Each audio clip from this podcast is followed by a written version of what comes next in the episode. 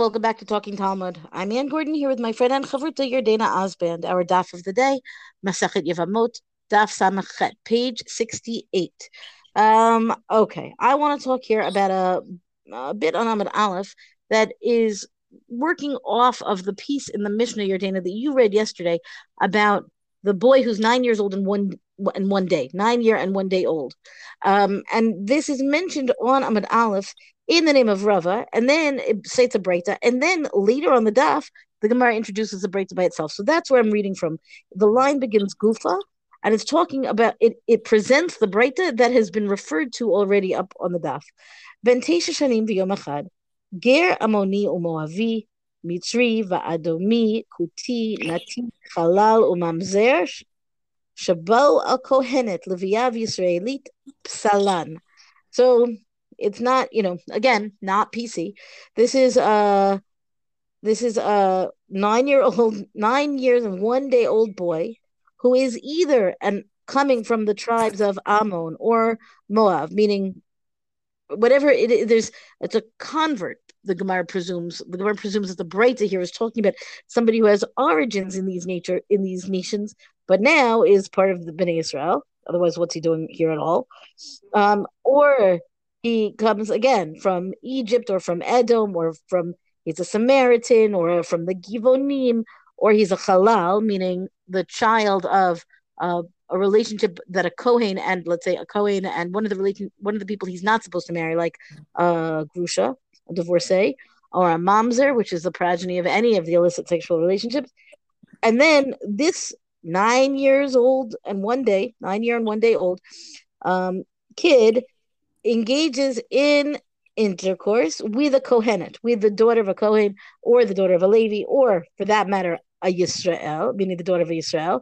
And any of these uh, people are now going to be disqualified from marrying into the kahuna. They can't marry kohanim. Now, one of the things that I think is most difficult here is this question of are we talking about people who are in fact non-Jews or are we talking about people who are converts from these nations?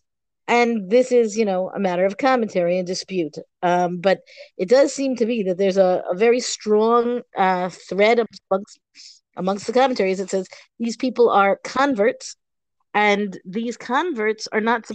If a convert then sleeps with any of these populations, then it makes her not fit to marry the kahuna. Now, the tricky part of that is um, I think it's widely known that this is a true statement about a non-Jew and a Jew.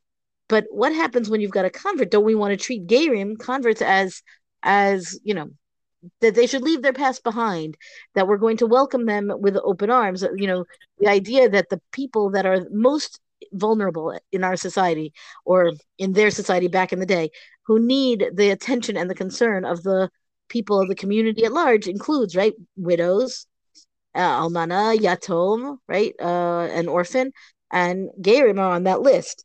You know, be kind to the ger is is a very um, it, I want to say it's very prominent. It's a statement that's made many many times in the Torah. So um, the idea that this is, and here we're talking again, we're talking about a child who under you know is not always even physically ready for this particular act, right? And yet Yet the Gemara, the Breita here says that it would disqualify her from the kahuna, from marrying into the kahuna. Uh, Rabbi Yossi Omer. Rabbi Yossi says, Kol shezar o pasul posel. Kol she'ein zaro pasul, eno posel. So Rabbi Yossi gives us a general principle as opposed to listing, you know, listing off all of these nationalities. He says anybody whose offspring, anybody whose children are is, is going to be unfit to marry into Kahal Hashem, into into you know the Jewish people, then then um, that will posel, that will disqualify whatever woman he sleeps with, right? But if the progeny would be fine, meaning it's not going to be a halal, not going to be a mamzer, not going to be some kind of problematic status, then sleeping with the father is not going to do anything for the mother. I mean, it's not going to it's not going to disqualify or invalidate her uh, for anybody going forward. Rabbi Shimon ben Gamliel Omer, Kol shata nosei bito, ata nosei almanato. So Rabbi Shimon ben Gamliel says anybody whose daughter you could marry, you could likewise marry that same person's widow. right? Meaning, even if you're Cohen, if you could marry the person's daughter, then you could marry the person's widow. Don't worry about all of these. Um, I, I don't know if it's fair to say don't worry about all of these different nationalities marrying in, but not every status that is listed in this Breita is going to be a problem because some of them, again, like if they would have children, then their children would be kosher, as compared to, let's say, the ch- child of a mamzer who's still a mamzer and cannot marry, you know, cannot marry Cohen, cannot marry Yisrael for that matter, right? So then the point then is that um, you don't if somebody has a daughter who could marry again who could marry anybody then the then that daughter's mother i guess right the widow would be eligible also to marry anybody and likewise it says bito and if you are not allowed to marry the daughter you cannot marry the widow. Um, meaning again it's a matter of a status. And again all of this is really about kohanim. It's not i made the point here about the mamzer but the gemara is not. The gemara is really talking about kohanim. Um okay so I, uh, I don't have much to say about it. Meaning it does you know it does um i don't know it, it's not when i say it's not politically correct i mean that we don't want anybody's uh what birth heritage to have any impact on how they're going to be treated. And I feel like we've talked about this, you know, enough times in the past to say, yeah, but halacha does, meaning halacha does pay attention to parentage and it does pay attention to uh, the child born of unions that were not supposed to happen. And we maybe can be pained at the fact that we're going to hold that against the child, so to speak, in terms of limiting who they can marry. But but that is the way this goes. Again I, we we've mentioned this a few times. There's nothing emotional going on in this stuff.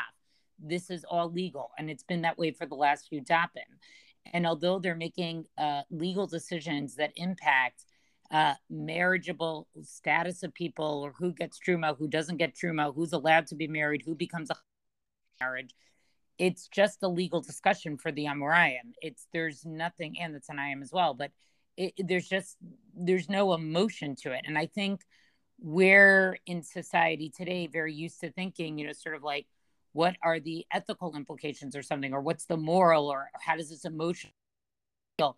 That's not a talmudic question on these uh, at least in this particular discussion. And i think that's exactly what's sometimes frustrating about talmudic learning um yeah I, I think that i think it's hard to separate um I don't know, maybe it's not hard to I think that for plenty of people who feel the um I guess I want to say injustice, right?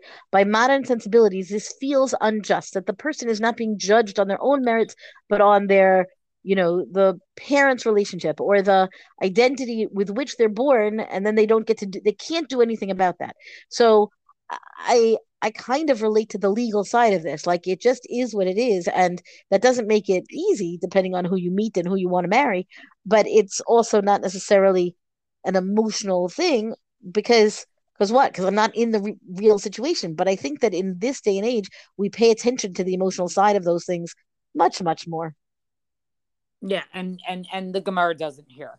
Um, I'm just going to move on to sort of a more technical thing, which is a lot of what this staff is doing is is we had this Mishnah that stated a series of halachot of who disqualifies who or who prevents who from eating truma and what those relationships are.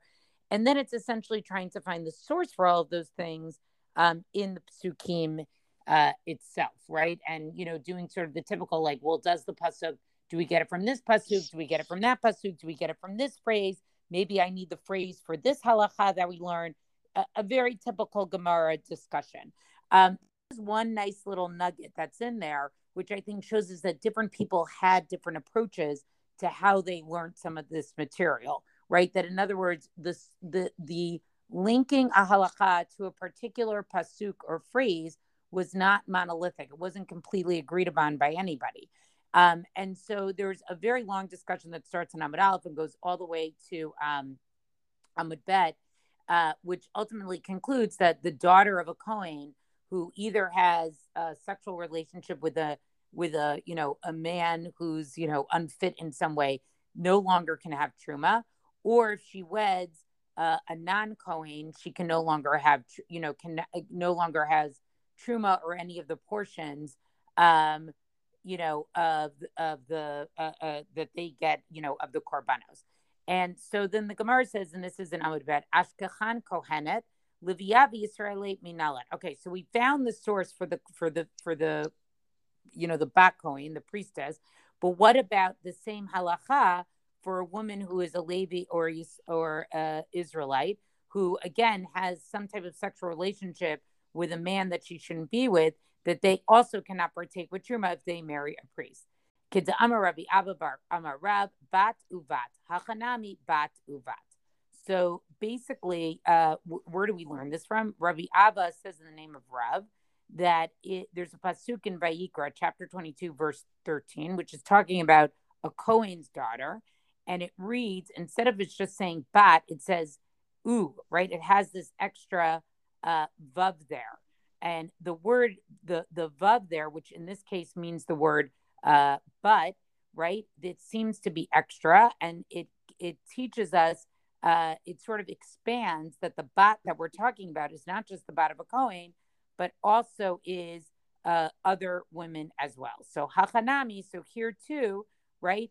Uh, since we have bat, right? If we're talking about the the Kohen's daughter, and then it says ubat, right? What it's telling us is, is that the u is adding the daughter of a of a Levi and the daughter of a of a Yisrael. That that extra vav has to be that. And so then the Gemara wants to say, come on, okay, whose opinion is this actually like? Ke Rabbi Akiva. It is like Rabbi Akiva. Did Darish Vavim, because Rabbi Akiva would give dress show of these extra vavs, these extra vavs that maybe met and or maybe met but, he would give a lot of dress show of them.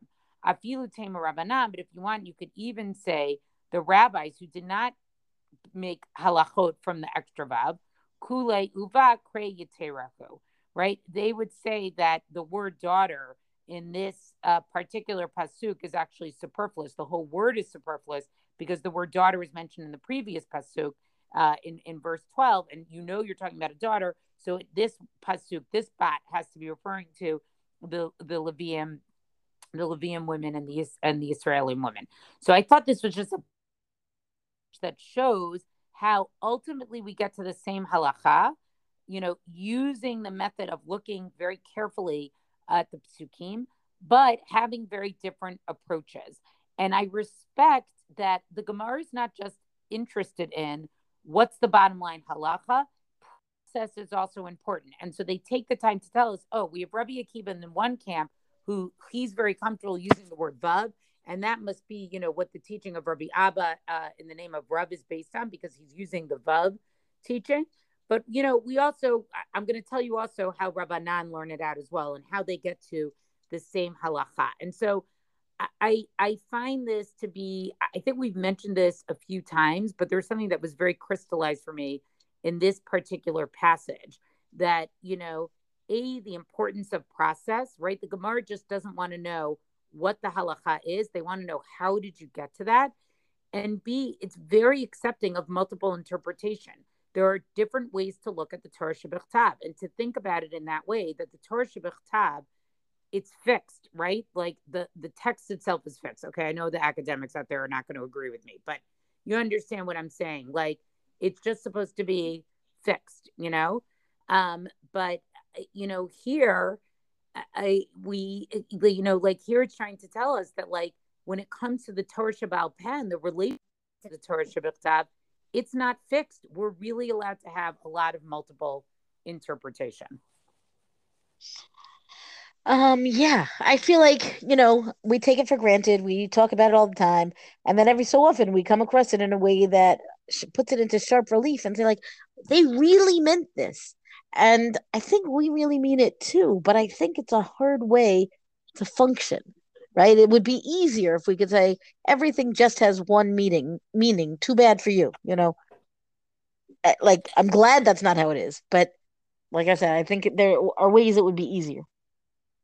Yeah, but and and and again, the fact that all those opinions have to be recorded I, just think there's a I mean, again, this is what I love about Gemara learning is that diversity of opinion is ultimately a value. And I think we see that very nicely in this particular passage. That's our daf discussion for the day. Thank you for joining us. Rank us, review us where you get your podcast.